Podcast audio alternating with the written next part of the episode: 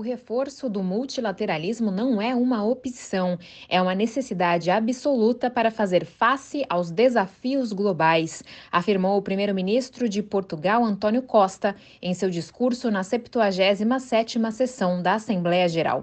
Nesta quinta-feira, o chefe de governo português destacou os efeitos da guerra na Ucrânia no continente europeu e classificou a agressão como uma violação do direito internacional e da Carta das Nações Unidas. Costa aproveitou para condenar mais uma vez a agressão da Rússia à Ucrânia e pediu o fim da violência, além de afirmar que o país não deve escalar o conflito ou fazer ameaças irresponsáveis do uso de armas nucleares.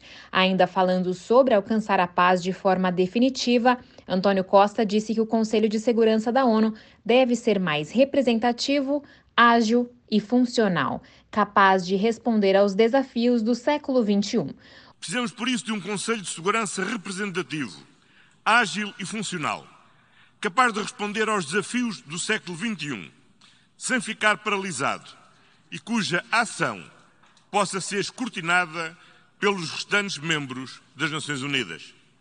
Um Conselho de Segurança que integre uma visão abrangente, reconhecendo, nomeadamente, o papel das alterações climáticas como aceleradoras dos conflitos. Um Conselho de Segurança onde os pequenos Estados estejam mais justamente representados, onde o continente africano esteja presente e onde pelo menos o Brasil e a Índia, e a Índia tenham assento. Ele ainda ressaltou que o Conselho de Segurança também deve ser capaz de representar as pequenas nações.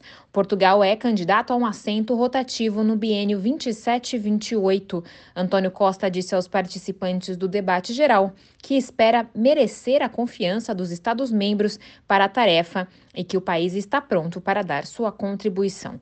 O primeiro-ministro português também destacou que a comunidade internacional precisa se esforçar mais para garantir a estabilidade do continente africano. Ele destacou a situação humanitária no Sahel e pediu uma resposta efetiva para a ameaça terrorista em Moçambique, no Sahel e no Golfo da Guiné. Sobre os compromissos climáticos, Antônio Costa afirmou que Portugal tem buscado estar na linha de frente do processo de descarbonização, tendo sido a primeira nação a assumir o compromisso de zerar emissões até 2050. Queremos que até 2026 aumentar de 60% para 80% o peso das energias renováveis na eletricidade consumida em Portugal.